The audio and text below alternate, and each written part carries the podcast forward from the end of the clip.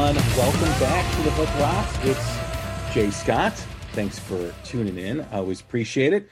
Been kind of absent over the last month or so. Uh, we just did the Josh Todd interview last week with Buckcherry, but prior to that, I kind of took the month of May off. Um, did 14 episodes in April, and my son is gearing up for high school graduation, and just kind of decided to designate more time to that whole process and enjoy that whole thing with prom and graduation. And so i just uh, took a little uh, took a little time off from the podcast but glad to be back. Glad to welcome all you back. Thanks for tuning in like i said. We are part of the pantheon podcast network a great network of music related podcasts so please check them out at pantheonpodcast.com. There's podcasts for everyone on there. A lot of my friends are on that, like Mac from the Ugly American Werewolf in London podcast, and my boys Tom and Zeus on the Shout Out Loudcast, Great Kiss podcast, and many others as well.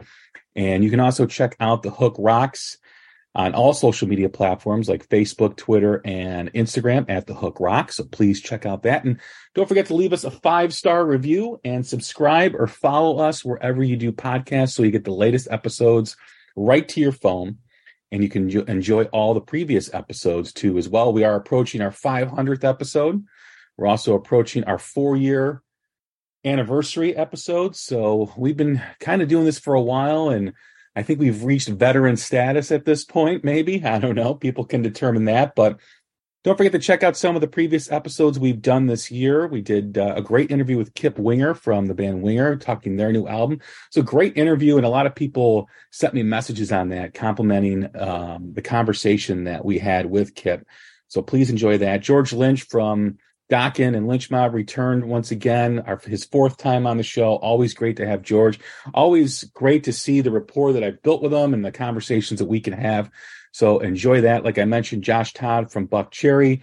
And we also welcomed the Lost Hearts band, the new band out of Nashville. Great band there. And we also talked about AI, TikTok, and live streaming and where things are going with that in the music business with Christine Eagle, our rock music insider.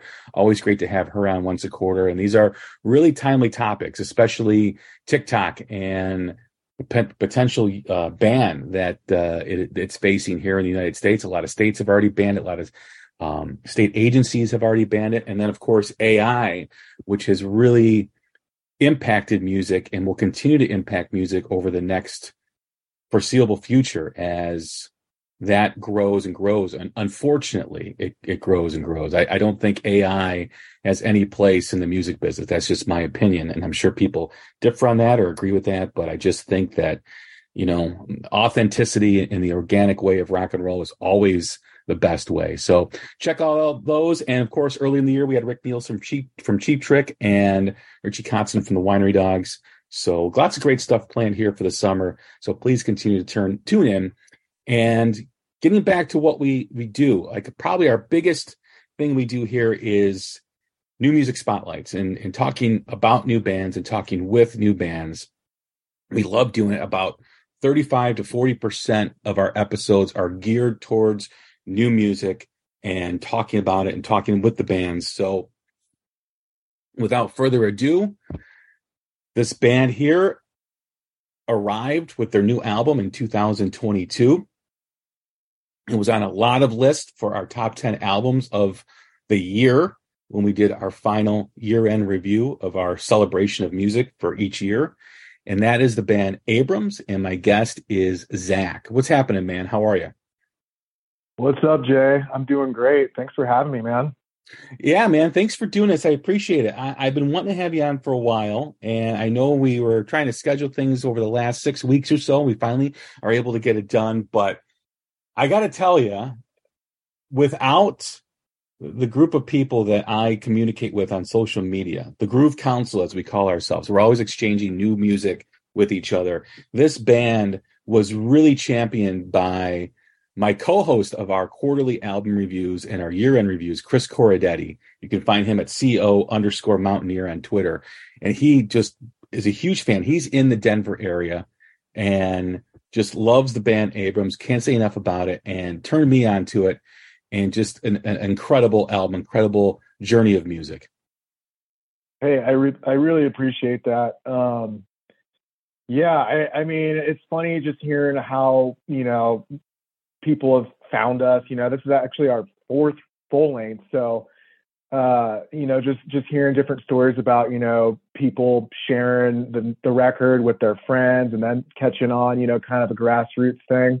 Um, however, you're able to hear it, we're we're happy that you're you know that, that it's getting into the right ears. So, um, yeah, definitely.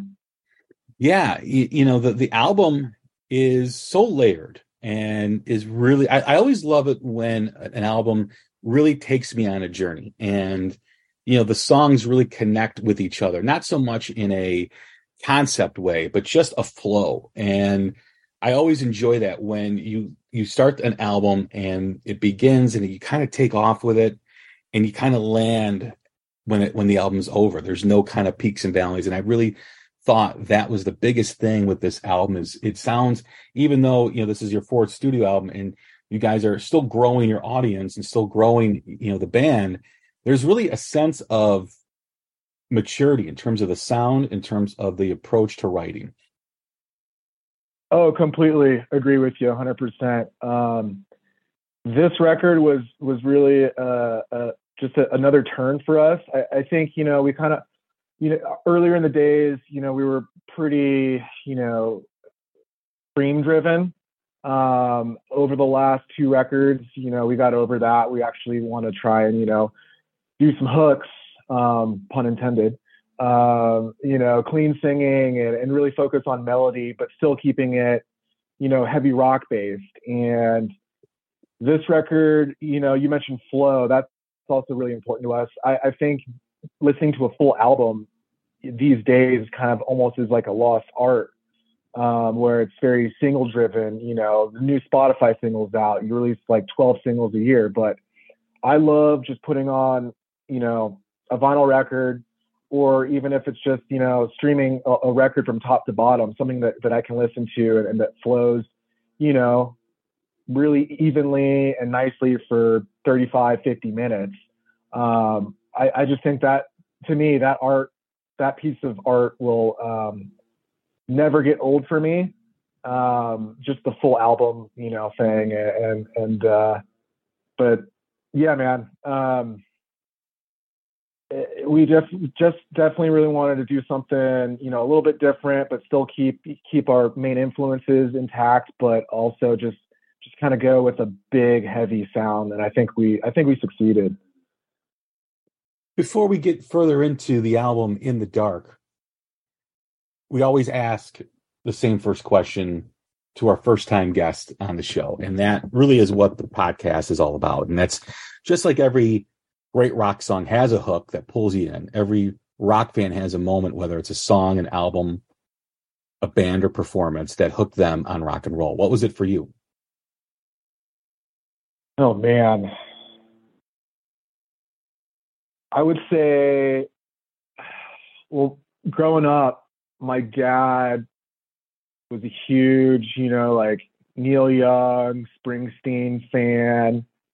Um, so him kind of showing me, I remember just watching actually, he showed me, I, I don't know if you're familiar, but the Rockin' in the Free World performance they did with Pearl Jam at the MV, MTV like movie awards or music, I don't know, something like that. But oh yeah, I, think yeah. that got me hooked. That's like one of the greatest live performances of, of all time. And like seeing Eddie up there with Neil just rocking out on the whammy bar.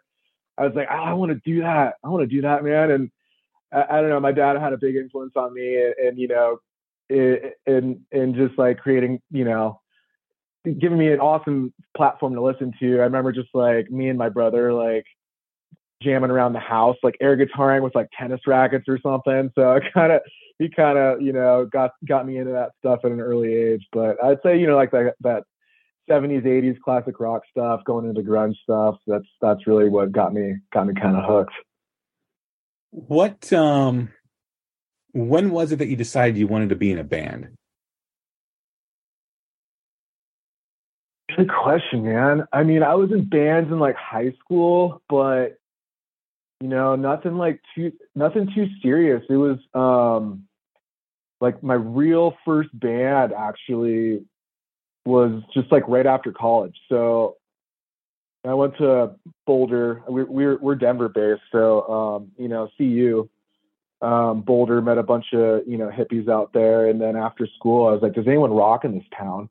And uh, moved to Denver. Met you know, there's a great rock scene in town, and just kind of going to shows, local shows, and meeting people and and jamming. You know, that's when I was like, "Ah, oh, I can do this." You know, like I feel like kind of late to the party, you know, because um, after college, you know, it's like people start bands so young, but like I really got serious into it, you know, my early 20s, and I was like, oh, I want to do this. And I that first band I joined, I met um, our bass player Taylor, and Taylor and I are, you know, the the two, you know, founding members of of Abrams, and we've been doing it for, man, it's crazy to say almost 10 years. So, um, yeah, we're we're just a great team, and you know we've we've got a good four piece right now. So, um, yeah, early twenties really.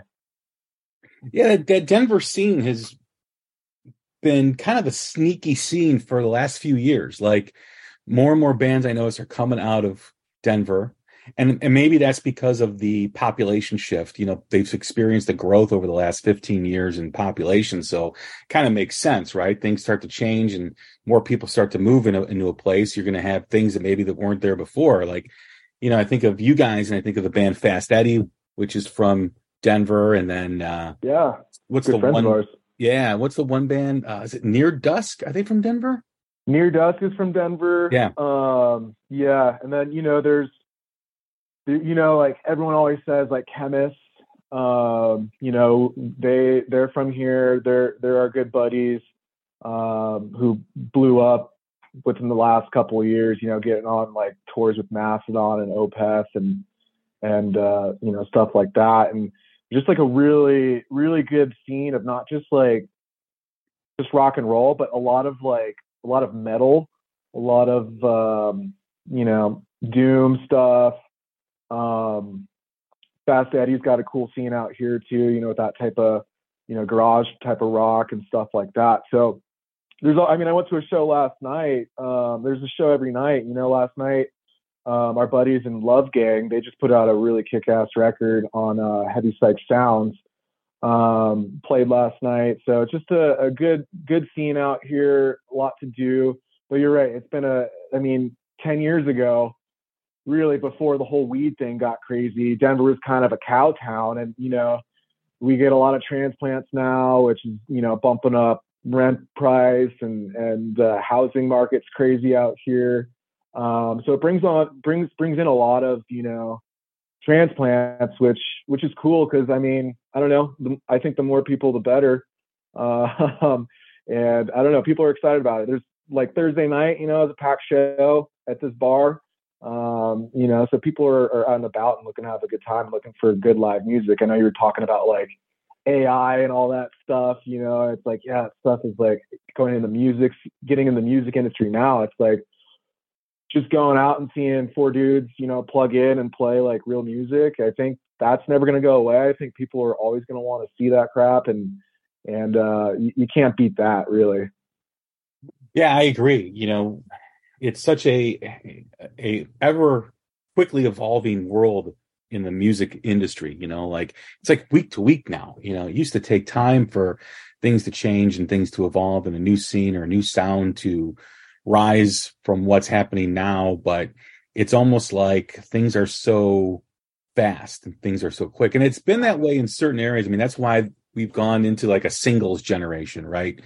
Because you know you got to stay in front of people and you got to you know people's attention spans are not what they were because they're always on their phones and are always looking for the next best yeah. thing. But you know you just look at everything that's happening it's like a year from now where will the music business be? Where will rock music be? Because that's what we focus on.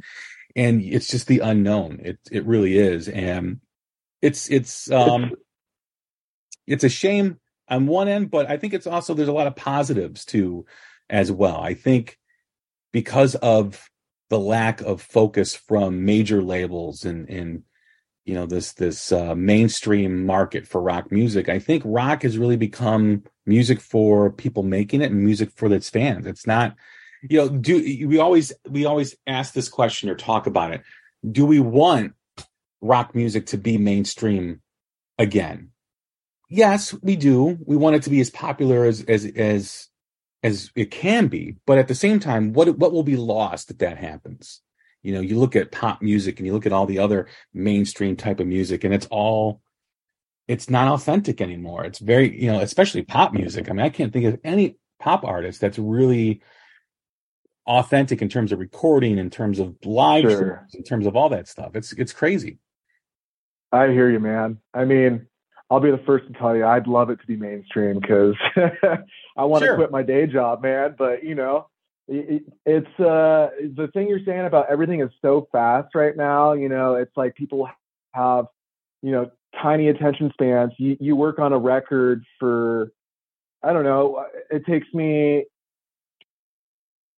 9 months let's just say a year to to write a record you know get 10 to 12 songs it takes uh it takes about a month to record it and then by the time you get you know, a label to put it out and vinyl to come in, it's another year. So it's a two year process. And by the time it comes out, you know, you you're you're sick of it and uh you know you're already on to the next one and it's it's like all right i hope this catches on but you know it's like there's one good thing that you were saying is you know it's it's a lot easier to get to to put out music to be in a band it's it's you can do it you know cost effectively, you know, pretty cheaply. Um, you don't need like major label or an insane amount of money to do it, but that's a double-edged sword because now there's just so much product out there. It's hard to kind of like stand out, you know, where people are really using social media. You know, it's it's based off of like how many Instagram followers do you have, or you, how many likes did you get on this post? you know, not about like how sick the record is, you know. So it's just like uh, it, it, you got to play that game too. But um, for us, it's it's always going to be music first, you know, um, full record, you know, front to back, all killer, no filler, um, and you know, just keep pumping them out. You know, whether there's you know 10 people in the show in phoenix or you know a thousand people at some show down the road, we're we're just stoked to play, you know. Yeah, I think the thing that's really really interesting about rock music is, you know, in order to be a in a rock band and be successful years ago, you had to go to LA.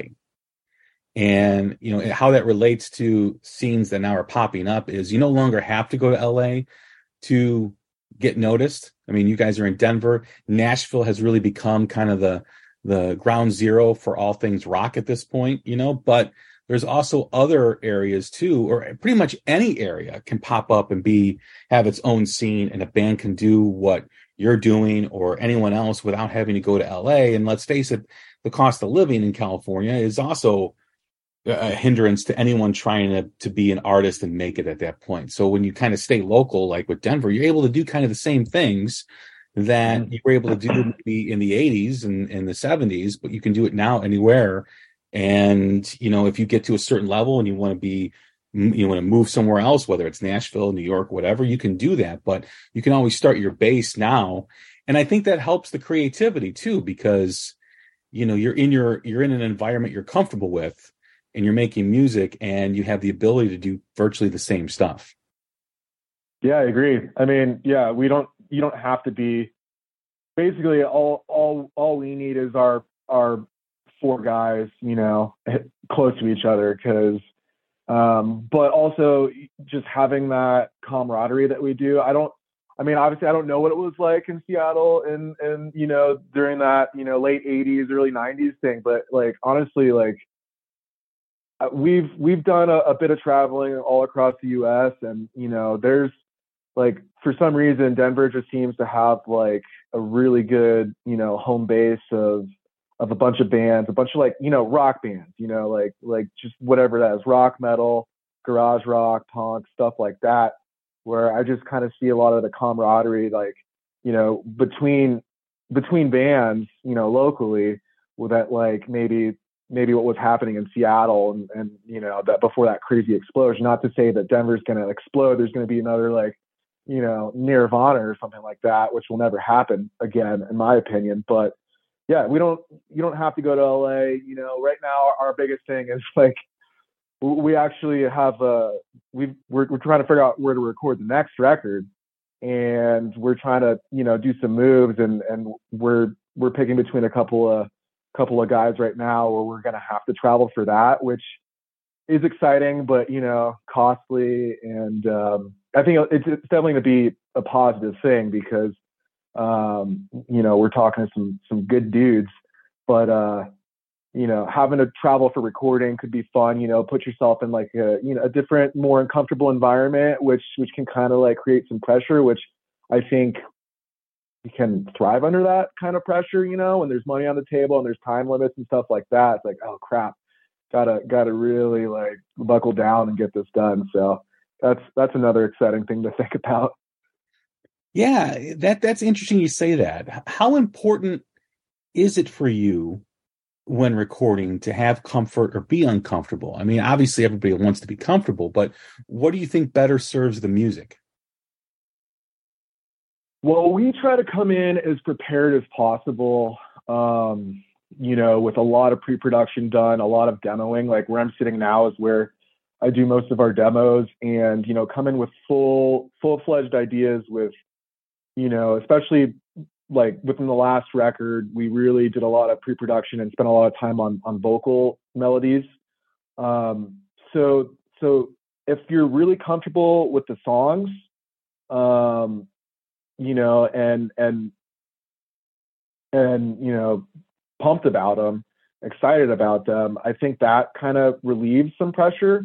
Um, that's the number one thing. It's like you got to be really confident in and you know what you're going to spend a lot of money on recording that takes off a, a lot of the pressure. That's the bad pressure, you know. But the good pressure, I think, is like having that pressure of okay, we've got three weeks to do this entire record, or you know, I've got, I've only got five days to to to you know belt, and hopefully I don't lose my voice. Um, you know, those types of time constraints.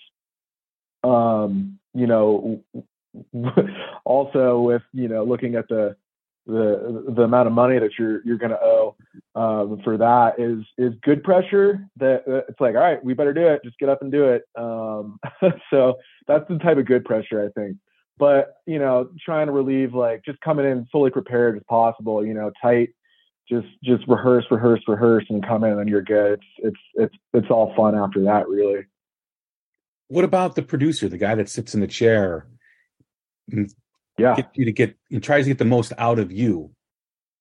Like totally. i said you know is it is it welcome to feel a little uncomfortable? Welcome to be challenged if it serves the music? For sure. We um, so with the last record we we did um, we went to dave otero um, who who's actually in town. He's he's a fantastic um, not only just a great engineer mixer master um, but really, what we're going to him for is is basically hiring him hiring him as a fifth member of the band. I think it's really important to, you know, because you spent we spend so much time just as a four piece, you know, just in our own minds, listening to our demos, and it's like, okay, this is the right way. But having that outside ear um, is really important, and he's always got fantastic ideas, whether it's um, you know vocal harmonies or you know like a different song structure. Um, I think it's we're we're all ears for that because um, that's what we're really hiring. You know, the producer to do is to to basically improve us and and just like it's nice to have that um, you know that that little outside information coming in to just to make the songs better. So that's it's a plus for sure how much are you impacted by what's happening around you when you're creating and writing? Good question. Um, when I'm writing, I really, I really try not to listen to, um, you you, know a lot of a lot of new music i'll kind of just go to my my classics if i'm you know in in the morning drive or something or i just listen to like talk radio or something crazy like that i try to just like because i think it's easy to get you know see like you know the, who who the hit new bands are like what's catching on. It's like oh man we got to do that. We got to like you know we got to sound like turnstile now or something like that. It's easy to get swayed. It's like oh everyone's flocking to this type of style. And it's like, you know, I feel like with this last record and like where we're going now is um, we're we're we're writing music that's more true to ourselves and it's like and I think that's very um, what's the word? I don't know.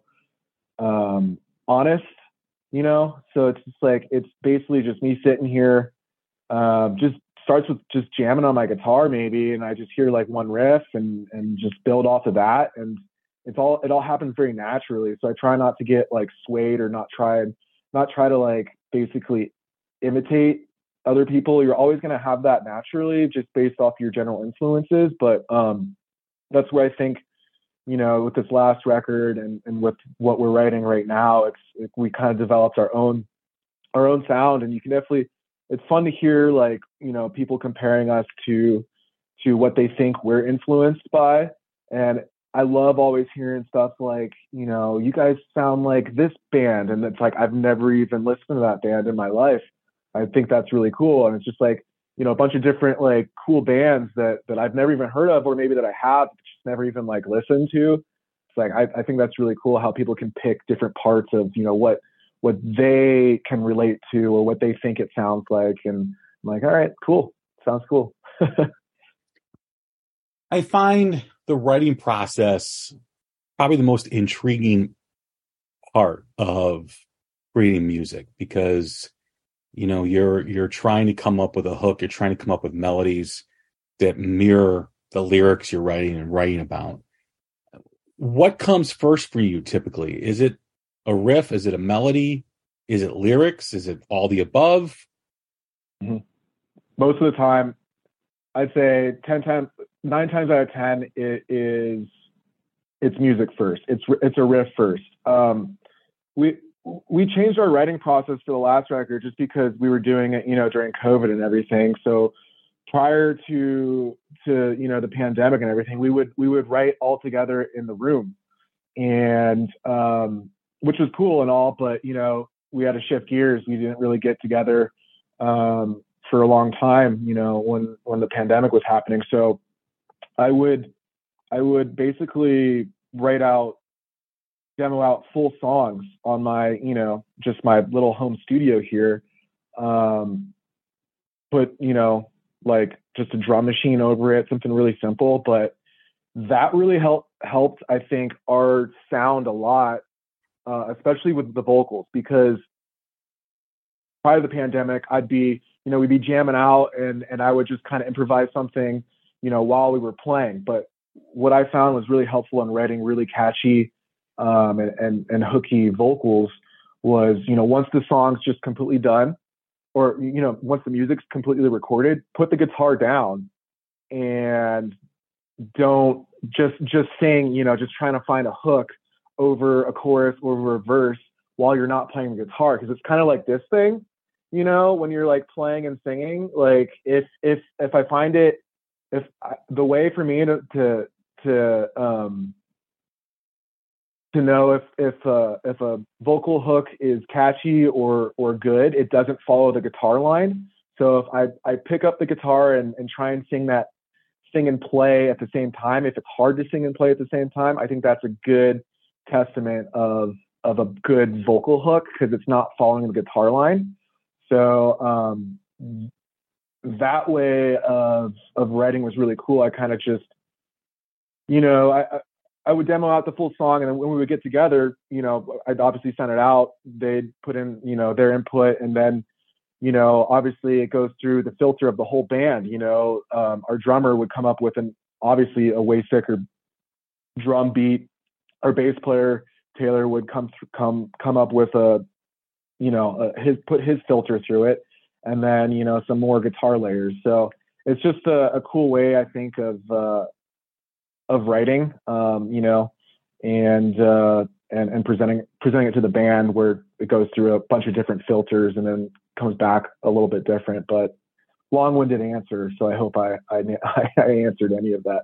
Absolutely. Um, when you're writing a riff and you're coming up with the melody and you're and you're writing the music for it, do you try to mirror the vibe with the right lyrics, or is that completely separate?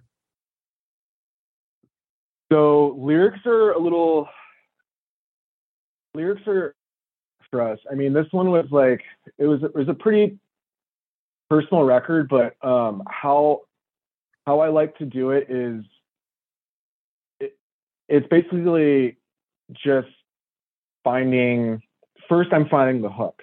So I'm just like mumbling syllables.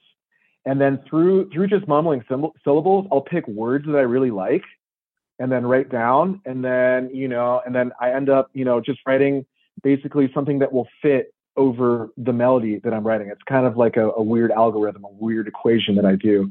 And then and then i'm and then kind of later it's like i really don't even understand what i'm like the lyrics are about until like i'm in the studio or like i'm listening back. I'm like oh man that's that's actually a really strangely personal lyric that I had no idea. Like sometimes it just starts with gibberish, and then you know, it, it, it gets inspired through um, I think just the vibe of the song, and then there's certain words that I just think sound cool, and then kind of just go off of that. So um, I, I, definitely don't go in. I don't consider myself a poet at all, um, but uh, I definitely you know do not write lyrics you know first or like go in with like a, a i'm going to write a song about you know this specifically. It just kind of happens very uh, off the cuff really which i think is a fun natural way of of, of writing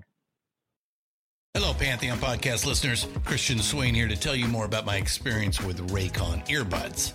Our family now has three pairs of Raycon earbuds around the house, and my wife just grabbed a pair of the Headphone Pros to replace some headphones from a company that was double the price.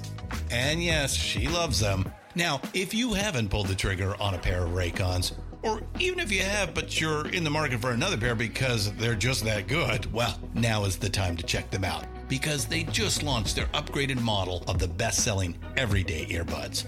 With Raycon's upgraded everyday earbuds, now you also get active noise cancellation, ergonomic design, and multi point connectivity that lets you pair with two devices at once. New quick charge function, three customizable sound styles, plus awareness mode. Available in a variety of vibrant new colors to complement any and all skin tones. I even have a pair of earbuds in a cool green color. I have tried just about every earbud known to humankind, and these Raycons are fantastic. Seriously, if you've been wanting to check out Raycons, there truly is no better time. You're going to ask yourself why you didn't check them out sooner, and Raycon offers a 30-day happiness guarantee. So, what are you waiting for? Go to buyraycon.com slash Pantheon today to get 20% off your Raycon order, plus free shipping. That's right, you'll get 20% off and free shipping at buyraycon.com slash Pantheon. Buyraycon.com slash Pantheon. Hey folks, Stefan Shirazi and Renee Richardson here from the Metallica Report. And we are proud members of the Pantheon podcast family, where the best of music and podcasts unite. We've got something pretty cool for you. We're giving away an exclusive Metallica merch package worth over $250. That's a whole lot of scary guys, skulls, M72, and other sought after Metallica swag. And we've made it easy for you to win. Follow and share the Metallica Report, and you're in the game. Go to pantheonpodcast.com slash Metallica, enter your email, and hit that button to be entered to win. And just like that, you're eligible for our monthly exclusive Metallica merch package. And guess what, rockers? You can enter every month. So just do it. And while we love our global brothers and sisters, the lawyers won't let us ship outside the U.S. Do you ever feel or do you ever approach very personal things for you when writing? Is that a difficult process? I definitely do. Um, the last two records were, I mean, man, I would say our last three records were were all really personal. Um, you know, our, our record called our second record, Morning. Taylor and I were were doing a lot. We were sharing a lot of the vocal duties more, um, and we were both going through like some bad breakups at the time. So that's our breakup record. um, so that stuff is, you know, just obviously personal. Um, but you know, the last two records, it's you know, it's there's there's definitely a lot of personal stuff in there you know just dealing with you know just the ins and ins and outs of of the daily grind but also you know there's there's addiction stuff in there um you know there's there's just different experiences that um we've we've all kind of gone through um on a personal level that that yeah we we write about it some of it you know like some of it is is is not really like right on the nose. I'd say one one that is is probably you know um, our song our song called Better Living. I think it's the third track um, on In the Dark on the last record, and that's you know that one's pretty on the nose. You know, it's like basically about just doing the same thing. You know, drinking, drinking, and drinking and drinking, and and like you know maybe it's time to pack up and and do something else. Um, so there's there's things like that that are on the nose. I think is I, I find that one is a, a favorite, you know, lyrically, but it's also got that big chorus, big hook, and it's um, I don't know. People seem to to really catch on to to the lyrics and and and the catchiness of the song. So that one, I'm um, pretty proud of that that song. You know, this last album you guys did really checked all the boxes for for music fans, for rock fans. You know, when you're recording something, and you're creating, how do you know when a song is done and a song is ready to be recorded that kind of makes the magic of a, of a complete album?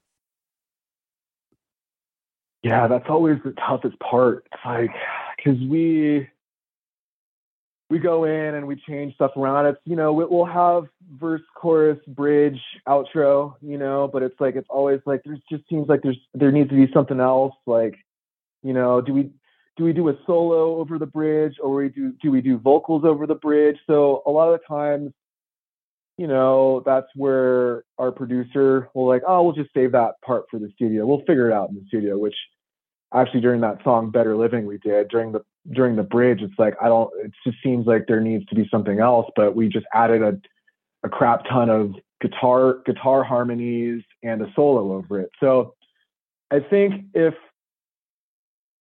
when we're jamming it out, you know, and it feels right, and then we listen back on a demo, and that's the thing. It's like having demos and doing pre-production uh, is is the key for for this question um, because actually just hearing it while you're just like not in the moment, you're just taking it in as a as a listener. Um, you can really kind of take yourself out of out of the just put yourself in the listener's perspective you know it's like and you can kind of say oh actually we might need to do this or i think if we just do this part you know half of half of this part than what we're doing here um, it's an easier way to kind of hear it. And then you know we'll flesh it out. And if it sounds good we'll keep it um, so i think that's the best way to do it. And also just having a very confident you know alpha producer uh, you know who who who's not afraid to share their opinions, which is what we want, you know, um, tell us tell us their their opinion too. What is the next step for the band? I mean, you mentioned you're recording a new album. This album was well received. This last album was well received. Um, do you feel like with this last album going into creating the next thing, is that do you look at that as a challenge? Is there is there a sense of trying to match or do better than this record like what how does that that psychological aspect of of creating play into something when you have such a, a great album like this one. Yeah well thanks thanks for that compliment. Um we're always trying to you know um progress as musicians um individually and collectively as a band.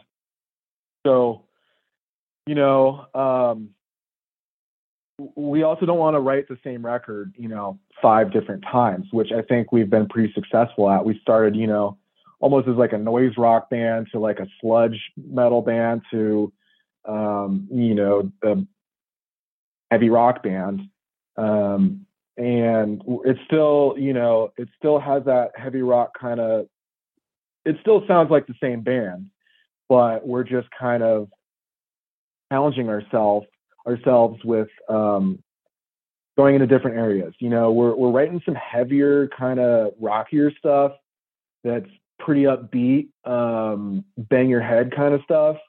But we still got, you know, I think with the last record we did really good with like the heavier, like kind of ballady kind of stuff too. So there's still that in there too. Um, but we're getting like a little more queensy. We're doing some Queens of the Stone Age, I like to say um, doing some like weird alternate tuning kind of stuff. Um, so we're just challenging ourselves in that respect, but um, we're always trying to, whatever it is, we're just going to try and write the best record possible um, as we can, you know, as we can do. Uh, we just got off a like a little two week tour, um, you know, around did a little West Coast loop, which was fun. We haven't done a, a long one like that in, in a couple years so that was good to, to, to get out there and promote the album. We're going to do, we got a couple of festivals we're doing this summer and we're still trying to, you know, finalize the dates and, and where we're going to record. But the goal is to, to finish that before the end of the year. So we've got, so we can get something out uh, in 2024 and just keep the cycle going and definitely do some more touring for sure. Speaking of touring, how difficult is it for a new band an up and coming band like yourself to get out on the road and and string along a, a collective amount of dates? It's hard, man.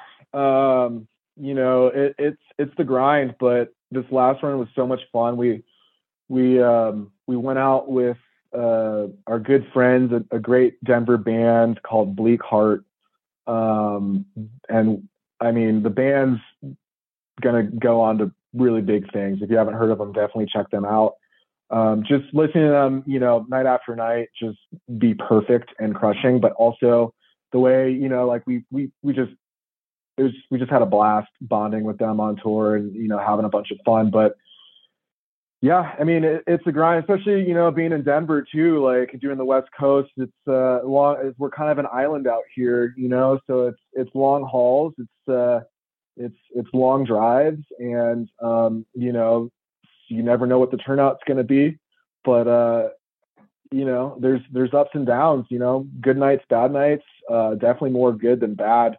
Um, you know, we're not doing this obviously for the money because we're not making a lot of it.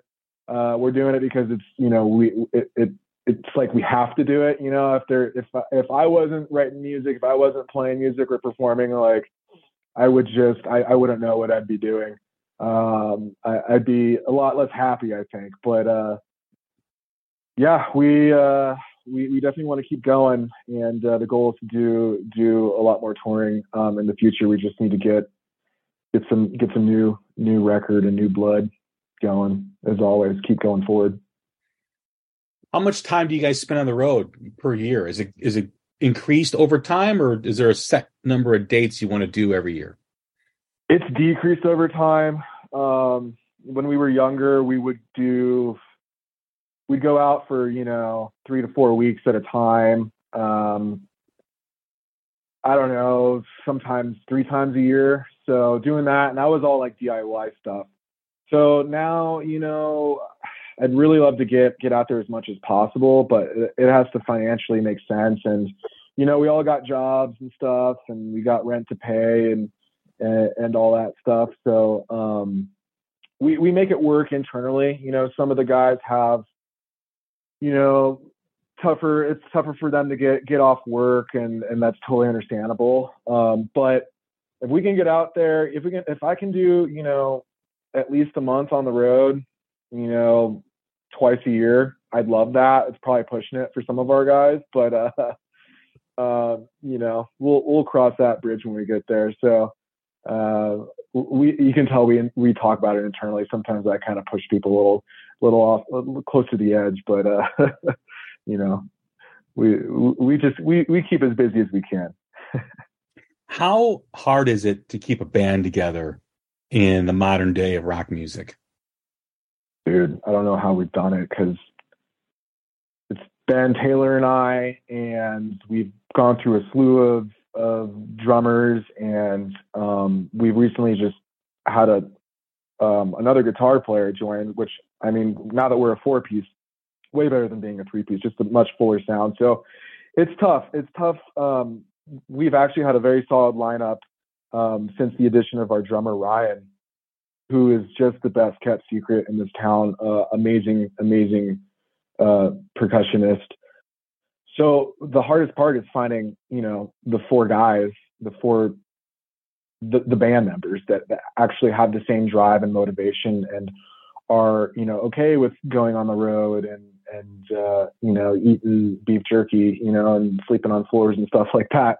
Um, so that's the hardest part. Once, once you, I'd say it's 50% of, of the, 50% of just like the the camaraderie and and the relationship that you have you know with it's you're married to four four guys you know it's it's trying to trying to keep those four marriages alive on top of you know having fun and being excited about the music and being creative together um, and I think we're in a great spot right now. We're we're also happy with you know, especially just getting off the road, everyone got jazzed and was like, oh man, I wish we were still going. I wish we can do another one. It's like, let's just record, let's do that.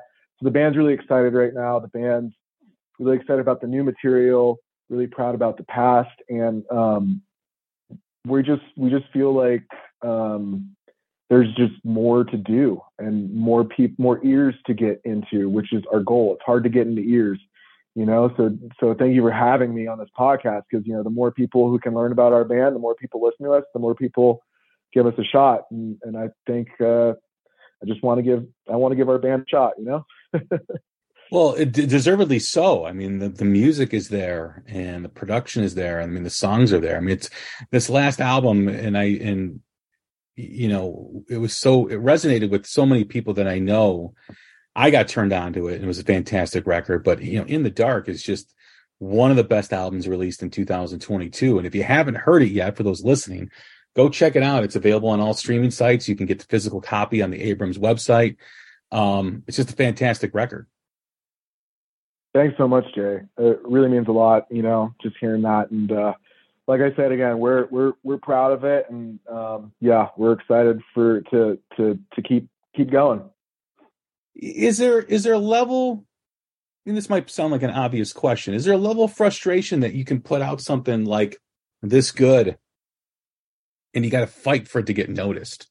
Or is that just what you guys have come to expect? You know i've you, you're always going to want more right? No matter what level you're at i'm i'm i'm pretty comfortable saying that. I i've got you know friends you know, in bigger bands, and even my brother, um, who's a you know who's in decent sized bands. He plays you know with um, he's a drummer for for Nebula and Mondo Generator. He's he's played with like Kirk Hammett and uh, and Rob Trujillo and you know pros, you know, big time, big time, you know, professional, legendary Hall of Famer rock and rollers. And you know, those bands all do like his bands all do great. They just they go to Europe, they make money. He can pay rent playing music, and you know, um, I I still feel like there's all you're always going to want to level up. You're always just going to want to level up. So, um, sure, yeah, you can you can get frustrated, but um, like I said, the reason we don't do it for the we don't do it for the the money, man. Like we we love to perform um, we love, you know, when people are able to hear it and, and they respond to it positively, that means the world to us. So like, you know, you're, you're always going to want more, but, um, as long as, as long as you're staying true to yourself and, you know, true to, true to the music, writing honest stuff, I think people are going to catch on and, um, we don't, we're not going to slow down anytime soon. So, um, we're just going to keep working. Zach, it's been a great conversation, man. I really do appreciate it. Yeah, me too. Thank you so much for having me.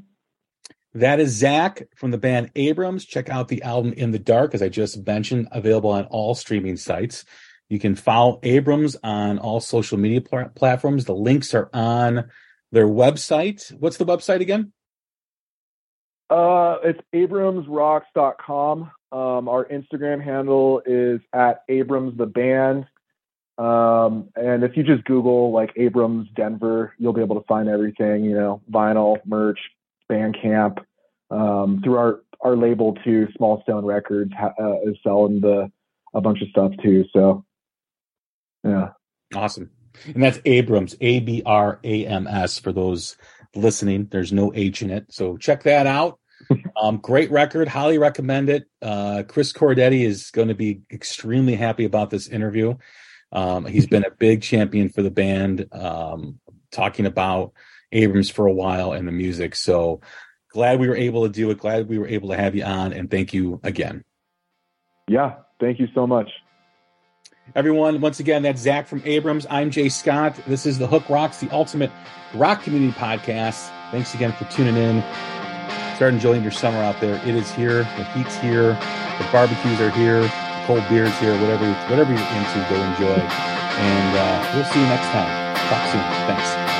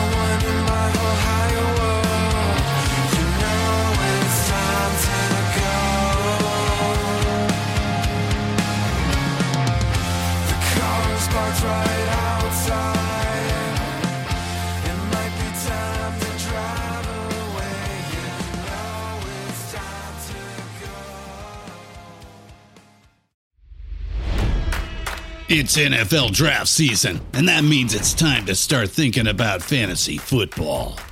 FantasyPoints.com features industry leading experts and prognosticators using proprietary hand charted data to help you score more fantasy points. FantasyPoints.com is the place to go for whatever kind of fantasy football you play. Whether you play fantasy football, daily fantasy sports, or do a little bit of everything, Fantasy Points has the meticulously researched content to guide you to victory. And why wait for the fall? Fantasy Points also covers the new spring football league, the UFL. Join the guru, John Hansen, Scott Barrett, Joe Dolan, and other massive names in the fantasy football universe with an exclusive offer. Use code Pantheon for 15% off any fantasy points package, including the all in package, with access to every article, tool, and data nugget that Fantasy Points has to offer. That's fantasypoints.com and code Pantheon for 15% off at Fantasy Points. Fantasypoints.com. Code Pantheon. Score more fantasy points.